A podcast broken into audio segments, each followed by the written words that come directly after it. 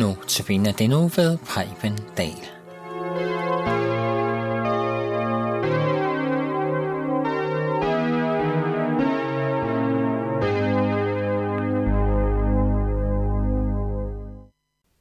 Goddag, og velkommen til Notabene.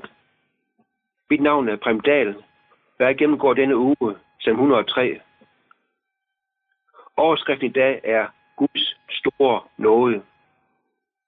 Vi skal læse fra salm 103, vers 11-14. Så højt som himlen er over jorden, så stor er hans nåde mod dem, der frygter ham. Så langt som øst ligger fra vest, så langt han fjerner vores sønder fra os. Som en far er barmhjertig mod sine børn, er Herren barmhjertig mod dem, der frygter ham. I går talte jeg om Guds retfærdighed ud fra de forrige vers, salme 103, vers 10, og kalde det for en lille bibel i det gamle testamente. Verset handler om, hvordan Gud lå sin gengældende vrede over vores synd ramme Jesus. I versen i dag understreger David Guds nåde.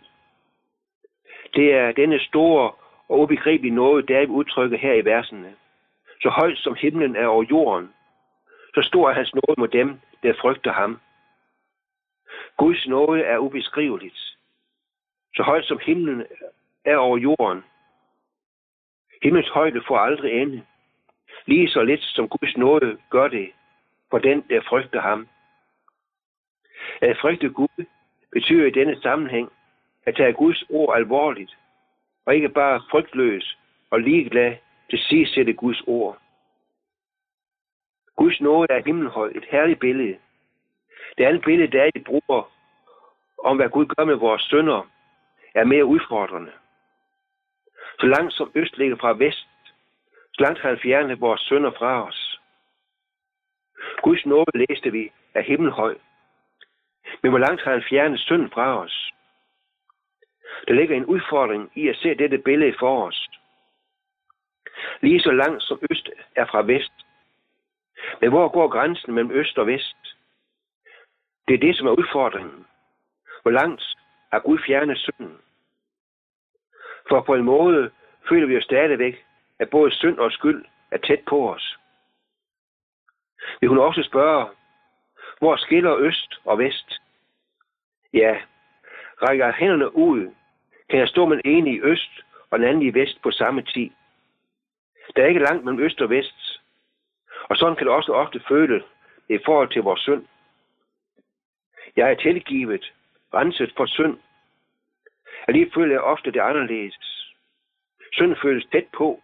Jeg mærker smerten over den, og den dårlige samvittighed. Jeg mærker skammen. Alligevel må jeg hvile i, at synden er fjernet.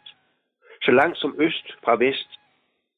Så langt som de to verdenshjørner er fra hinanden og aldrig løber sammen. Så langt har han fjernet synden fra mig. Isaias bruger billedet fra kapitel 42, eller kapitel 44, vers 22. Jeg er som tog dine misgerninger, og som en sky dine sønder. Jeg ser for mig en sky på himlen, glide stille bort, på det sidste fordampe i solen. Sådan har Gud fjernet synden, som skyen, der forsvinder fra mine øjne. Vi kender vist alle til udtrykket, det er ikke min skyld. I dagligt tale kender vi godt, hvorfor vi siger sådan. Vi vasker hænderne, lægger skylden fra os, også selvom vi godt ved, at vi ikke er uden skyld. Men i en bestemt sammenhæng kan vi sige dette med rette. Når Jesus har fjernet vores skyld og synd, eller ret at tage det på sig, så er det ikke længere min skyld. Han har gjort det til hans. Jesus tog både skyld og straf på sig. Men ikke nok med det. Gud straffe ikke bare Jesus på Golgata. Han udslettede synden. Nogle gange kan man høre nogen sige, at når Jesus har taget skylden på sig, så vil Gud ikke straffe os, fordi han ikke vil straffe det for samme synd to gange. Det med, at Gud ikke vil straffe synd to gange, det lyder meget logisk. Men tankegangen er, eller logikken er egentlig forkert. Sagen er nemlig den, at Gud ikke kan straffe synden igen. Fordi synden er udslettet. Den er borte. Det er noget, det kan være svært at forholde sig til. Men i 1. Johannes brev 1.7 kan vi læse sådan. Jesus, hans søns blod, renser os for al synd. På Golgata udsletter Jesus synden. Den findes ikke mere. Guds vrede, der ramte Jesus, brændte synden bort for altid vil kan ikke længere blive konfronteret med synden eller skylden. En gang imellem kan det være svært at fatte, at Guds nåde er så højt, at vi kan svært ved at fatte, at synden er udslettet for altid. Vi kan ikke tro det, eller fatte det heller, hvis vi tror, at Guds nåde er noget, vi har gjort os fortjent til, eller medvirket til. Nej, vi kan kun fatte det, når vi ved, det er ren nåde. Det skyldes alene Guds barmhjertighed, som David skriver videre. Som en far er barmhjertig mod sine børn, er Herren barmhjertig mod dem, der frygter ham. Det er det, som Gud ønsker, vi skal leve i. En glad og tryg forhold til ham, som er vores himmelske far.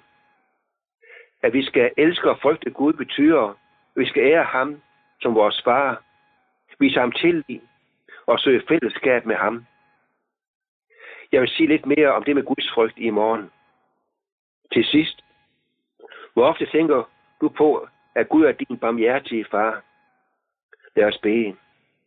Himmelske far, tak fordi du er barmhjertig.